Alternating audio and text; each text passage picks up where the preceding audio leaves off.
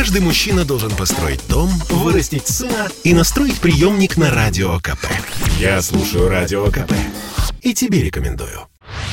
Россия обновила максимум летальных исходов за сутки. Их число составило 1178 человек. Число заболевших за день при этом снизилось с 40,5 тысяч до 39 тысяч. Это связано с данными по Москве. При этом в регионах заболеваемость продолжает расти. Об этом ранее заявила глава Роспотребнадзора Анна Попова. Причина роста заключается в отсутствии централизованных эффективных противоэпидемических мер, говорит вирусолог Николай Крючков. И, конечно, еще одна причина – нежелание людей вакцинироваться все-таки низкий процент провакцинированных и очень низкий процент проревакцинированных с коллективным иммунитетом пока не очень задается.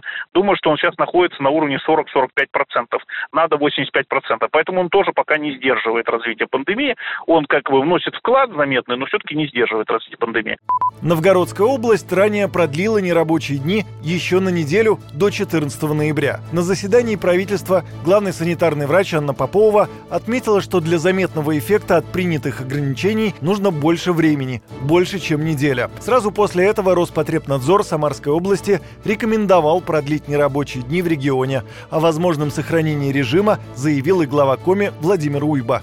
Власти Хабаровского края допускают введение полного локдауна в случае, если темпы вакцинации останутся на прежнем уровне. Мы задали экспертам, врачам-вирусологам вопрос, надо ли, по их мнению, продлять режим нерабочих дней. Вот что ответил Николай Крючков.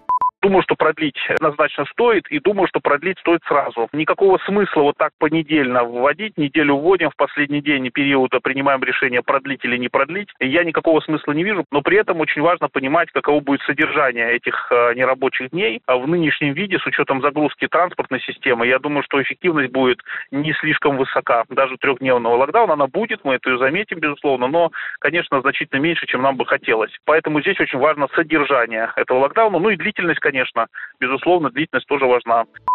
Другой специалист, вирусолог Артем Гиль, считает, что нерабочие дни повсеместно продлять не нужно.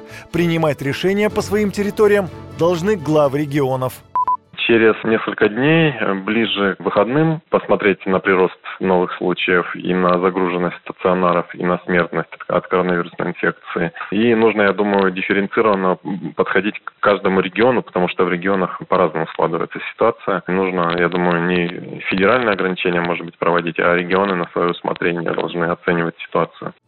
Пресс-секретарь президента Дмитрий Песков накануне прокомментировал слухи о продлении выходных после 7 ноября. Представитель Кремля призвал граждан доверять только официальным сведениям. По словам Пескова, на уровне страны нерабочие дни должны завершиться после 7 ноября. Однако регионы вправе самостоятельно их продлить. Каждый губернатор может принять такое решение, если в его регионе наблюдается сложная ситуация по коронавирусу. Юрий Кораблев, Радио КП.